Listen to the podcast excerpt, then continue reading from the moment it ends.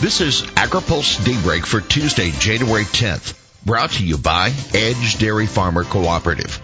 Good morning, I'm Jeff Nalley. Here's today's headlines. Ways and Means gets new chairman. Too early to assess scope of PFAS contamination problem, Vilsack says. And hello, Vietnam. New Ways and Means chair vows China focus. Missouri GOP Representative Jason Smith has won the coveted chairmanship of the House Ways and Means Committee, which writes tax laws and oversees trade policy. Smith was selected by the GOP steering committee for the post, beating out Adrian Smith of Nebraska and Vern Buchanan of Florida. In a statement, Smith indicated the committee will prioritize countering China's economic influence. The committee will seek to use both trade policy and the tax code to reshore and strengthen our supply chains where products and services vital to our national security are made here at home using American labor, as well as craft policies that help American achieve food and medical security rather than dependence on nations like China. Smith said. Vilsack, PFAS poses broad challenge to farmers.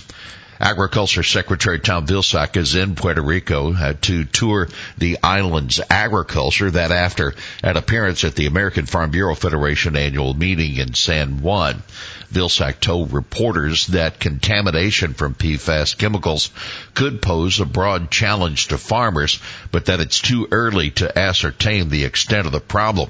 Vilsack said, quote, this is not a circumstance where we're just dealing with a small group of farmers in one or two states. This is a situation where you have to understand that thresholds you're fixing to determine whether you're not you've got an issue. Those thresholds haven't been fixed yet, and that's not up to us. It's up to a variety of other federal agencies, including the EPA. And speaking of EPA, Vilsack was asked yesterday about the input he provided to EPA Administrator Michael Regan, that ahead of releasing the administration's new waters of the U.S. rule. Vilsack said Regan heeded his advice and quote, did a significant amount of outreach before finalizing the rule. There were changes made in an effort to try to respond to concerns that they had, Vilsack said. But he also acknowledged the rule may not be the final word on the issue, noting a pending Supreme Court decision that could force the administration to revise the regulations. This is the beginning of the process. The court case may or may not have an impact. We'll just have to see. Vilsack said. Now you can read our full coverage of Secretary Vilsack at agripulse.com. We'll have more AgriPulse Daybreak after this. Daybreak is sponsored by Edge Dairy Farmer Cooperative, the third largest dairy co-op in the country. Edge is a powerful advocate of Washington for farmers throughout the upper Midwest. Among Edge's top priorities is milk pricing reform. Over its long history, the federal order system has aimed to serve farmers by ensuring the orderly marketing of fluid milk. But changing production and consumption patterns are rendering the system ineffective.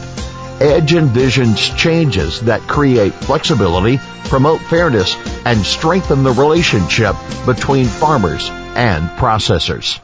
Welcome back to AgriPulse Daybreak. Food retailers continue to get larger. Consumers continue to shift their food purchases away from traditional supermarkets to larger food retailers such as national change and non-traditional food retailers that according to a new report from the Economic Research Service. Over the last 30 years, market concentration in the food sector has increased steadily, mostly due to the increased presence of national and regional retailers, ERS said food retailing markets in rural and small non-metro counties are considerably more concentrated than food retailing markets in metro and large non-metro counties, the report said. In 1990, 80% of the share of retail food spending occurred at traditional supermarkets but that dropped to 62% in 2012. In 2019, supermarkets were the most common food retail venue with 67% of food retail sales. Supercenters and mass merchandisers such as Walmart and Costco have expanded their food offerings and now account for a third of all food sales, ERS said. In the meantime, discount and dollar stores make up 10% of those sales. EPA public hearing focuses on biofuel blending targets. Representatives of the ethanol and oil industries will speak at an EPA public hearing that kicks off today gathering input on the agency's proposed blending targets through 2025.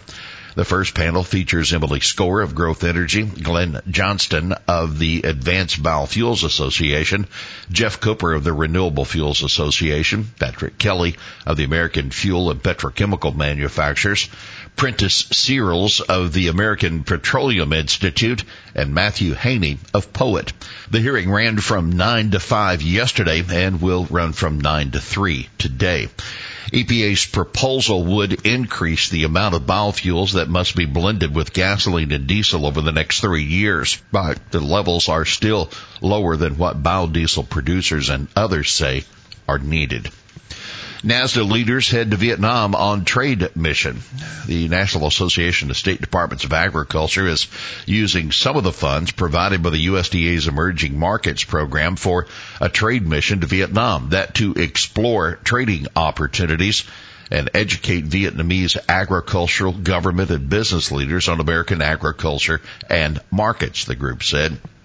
The delegation that includes NASDA CEO Ted McKinney, Delaware Secretary of Agriculture Michael Skuse, Texas Department of Agriculture Assistant Commissioner Dan Hunter, and American Feed Industry Association President and CEO Constance Cullman. They left Monday and expected to return Friday.